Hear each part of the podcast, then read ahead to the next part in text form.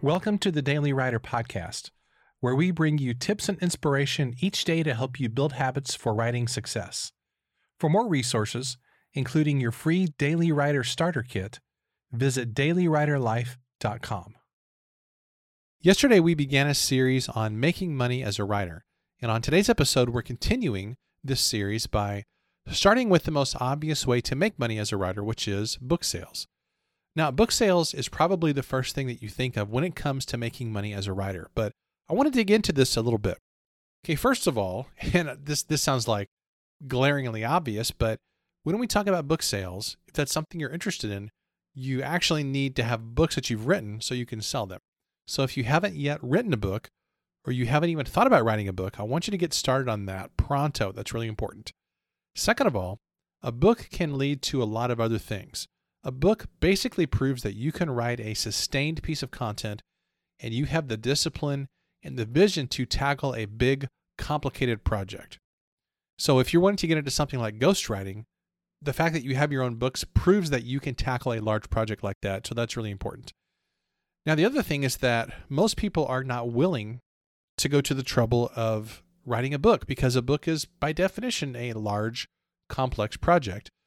And that's why having a book is something that makes it rare and valuable. I totally butchered that sentence, so sorry. Yes, folks, this is a podcast by a professional writer. Apparently not today.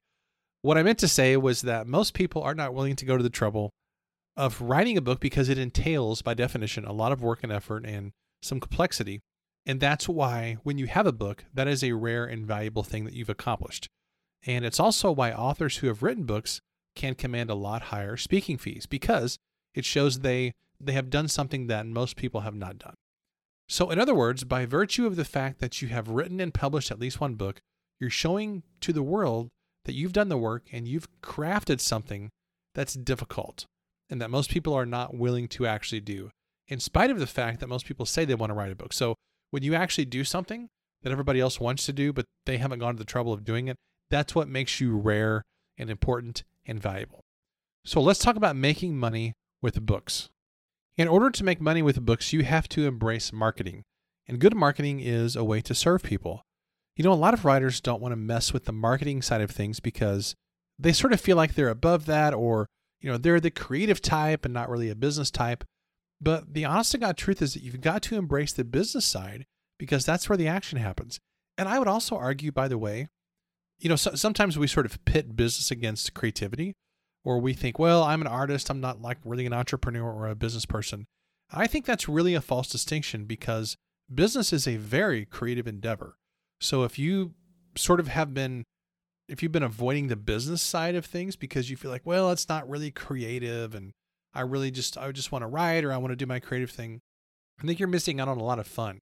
Because business can be really, really exciting and interesting and fun. And my, my goodness, if you look at the most successful companies out there, there's tons of creative thinking and innovation behind those things. So, so I, I would just really encourage you not to split those things in your mind because I think as a it's a false distinction that uh, for some reason in the Western world we have made over the centuries, where we have kind of separated commerce and business from arts and creativity. I think that's a massive, massive mistake. Anyway, that's my little soapbox for today. Let's get back on track here. Okay, here's what I was going to say. Your books are not just going to sell themselves. The sooner that you embrace the idea that you are a business person and that you can be successful as an entrepreneur, you can really do this. The sooner you embrace that, the sooner you can get busy doing the marketing activities that are going to help your books sell. Now, what's more, this income stream can be greatly expanded when you have a lot of books on multiple platforms and you create ancillary products related to those books. And we'll get to products in a later episode. But for now, I want you to get comfortable with the idea of not just writing and publishing books, but also doing the marketing work to actually make money with those books. So here's the question for the day Have you embraced the idea that you're not just an author, but also a business person as well? I hope so. Hey, before I wrap up this episode, I want to mention my good friend Karen Hunsanger, also known as the word wizard. She picked out that title a little while back to describe what she does in her editing business, and that is an entirely accurate description because Karen is a wizard when it comes to editing. I don't know if you've ever tried editing a book, but it's really hard. And you have to be legit good as an editor to make this work. You can't just, you know, run a book through, spell check and put it in Grammarly and hope for the best. That's a terrible strategy for making sure your book is in tip top shape. I would encourage you, if you want the best book possible, to hire a fantastic editor. And Karen Hunsanger absolutely falls into that category. A great editor doesn't just correct grammar and spelling, they also correct wordiness and shifts in tone and voice and overuse of particular words, and they enhance your book in all kinds of ways. When I worked on on a book uh, that Karen edited last year, there was uh, I'm just kind of being transparent with you. There were a couple things in this research driven book that were factually wrong, and I was so thankful that Karen caught those elements in the book.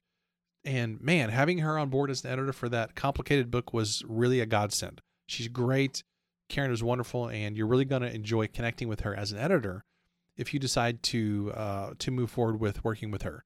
You can check out her work and everything about her editing business by going to KarenHunsanger.com and grabbing a free sample edit. She's a delight to work with, very easy to work with, very reasonable on her rates, and just does a tremendous job. So make sure and check it out, KarenHunsanger.com. All right, my friend, as always, thanks for listening, and I'll see you next time.